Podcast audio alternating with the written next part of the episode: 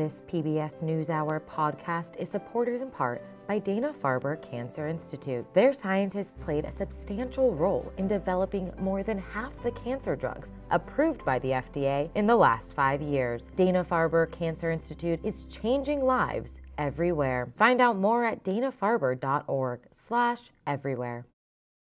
Mexico City, one of the world's most populous cities, could be just months away from running out of water.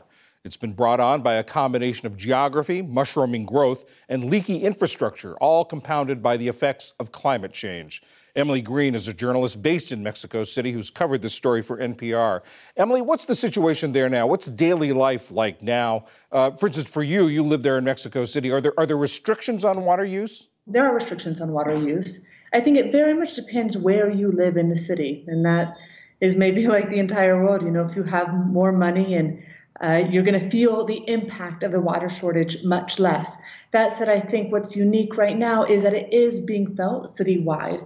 And I'll just use myself as an example. I live in one of the uh, more upscale neighborhoods of Mexico City, and while reporting this story, the water stopped flowing from the tap. I mean, I had a sink full of dishes, zero water coming. For me, it was a little shocking. I haven't had that happen in a while, but that is actually a daily reality for many people in, in Mexico City. What are the factors that brought us to this point? I would say that there is two major factors. One is extremely old infrastructure in terms of the water pipes. So the city loses around 40% of the water it receives because of leaks in the pipes. And that's been a long standing problem. But on top of that, compounding that is climate change. And that is really what's happening right here. You have this very volatile combination of old infrastructure combined with climate change, which means there have been years of much less rainfall than normal. So the levels of the reservoir that provide the water to Mexico City, they're, they're very low. And so that's what's happening now, this kind of volatile combination. And you say that leakage has been a problem for a long time. Has anyone tried to do anything about it? Oh yeah, I remember I was here in 2018, and they the city shut off the water supply in order to try and address these leaks. Uh, that was one of the first water stories I did in Mexico City was at that time.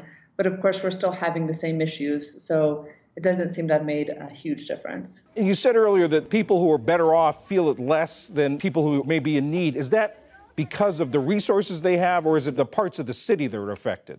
Both. I visited one area, it's called Ecatepec. It is in the greater metropolitan Mexico City. And in this neighborhood, they haven't had running water for two years now. In the running water that they do have, it comes out, it, it looks dark brown and it smelled like sewage. So that is a that is an example of where they're living in the city has a major impact. But I think on top of that, what's happening is that if the water is not coming from the tap, people are buying it from private water tanks. They're having it trucked in on private water tanks. And it's just a fact that that $70 that one spends is going to impact you more or less depending on much how much money you have. So it's that combination of where you live and also how much money you can afford to spend on trucks, private trucks bringing in water and paying for that. What are the potential effects on schools, hospitals, uh, homes? What are the, the people worrying about? You know, if you don't have water, you can't flush the toilet, you can't do the dishes, you can't wash clothes. I mean, the list goes on and on. And so it does have a massive impact. The former chief resilience officer of Mexico City said that climate change is really the greatest risk to Mexico City. And I think that that is coming to bear right now. And if climate change is the greatest risk, it sounds like there is there anything anyone can do about this right now?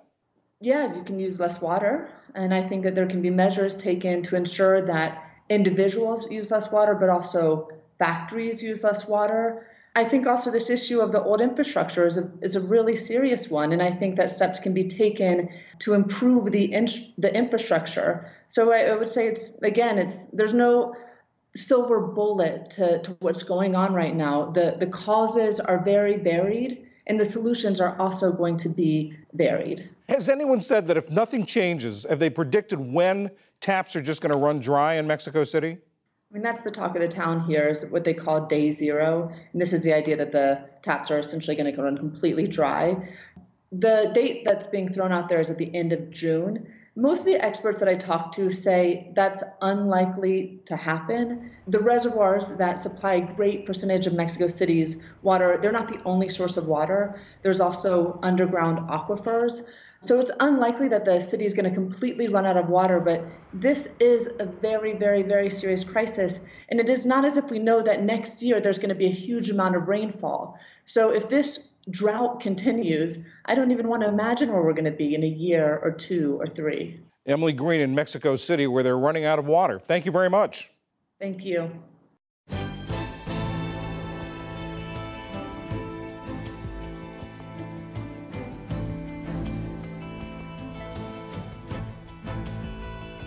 This PBS NewsHour podcast is supported in part by Wondery. In the decades before the Civil War, slavery's grip on America tightened, but soon a diverse group of abolitionists, both black and white, began to construct a clandestine path to freedom for the enslaved. The Underground Railroad. Fugitive slaves and anyone helping them faced terrible violence and even death if caught. But for those brave enough to risk the journey, the Underground Railroad offered a path to the northern states and Canada, where their freedom was assured. Hosted by Lindsay Graham, Wondery's podcast American History Tellers takes you to the events, times, and people that shaped America and Americans, our values, our struggles, and our dreams. Follow American History Tellers on the Wondery app or wherever you get your podcasts. You can binge this season American History Tellers, The Underground Railroad, early and ad-free right now on Wondery Plus.